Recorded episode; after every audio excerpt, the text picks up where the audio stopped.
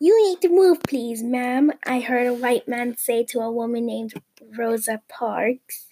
I looked to the front of the bus to see what's going on. No, I won't. I have a right to sit here.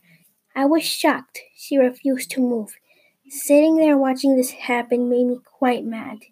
It wasn't right for someone to be treated like that just because of the color of the skin. Wish I did something, but I didn't want to get in trouble. Instead, I just sat there seeing that happen.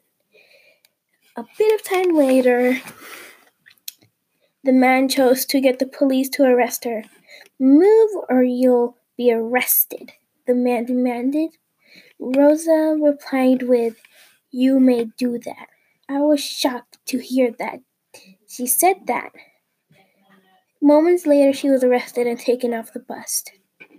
It was supposed to be a normal day getting groceries, and I'm a white girl on the bus. My parents gave me a list of food to buy. I was on my way to the grocery store from school, and bam! Suddenly, that happened. Rosa Parks getting asked to move or she'll be arrested.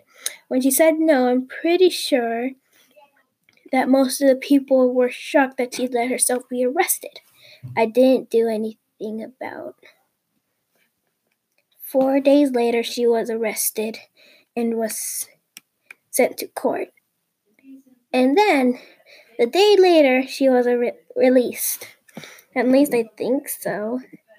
After that, I went home, which I was supposed to do. My parents were right at the door. Swoosh! My mother ran at me and hugged me. Where have you been? she asked. I replied with, On a bus. It took forever since there was lots going on, so it took a while until it continued going. Both of my parents sighed. I heard when Rosa was was in jail, people went to the same bus and protested that she did the right thing. And so did I. Well, I snuck out too.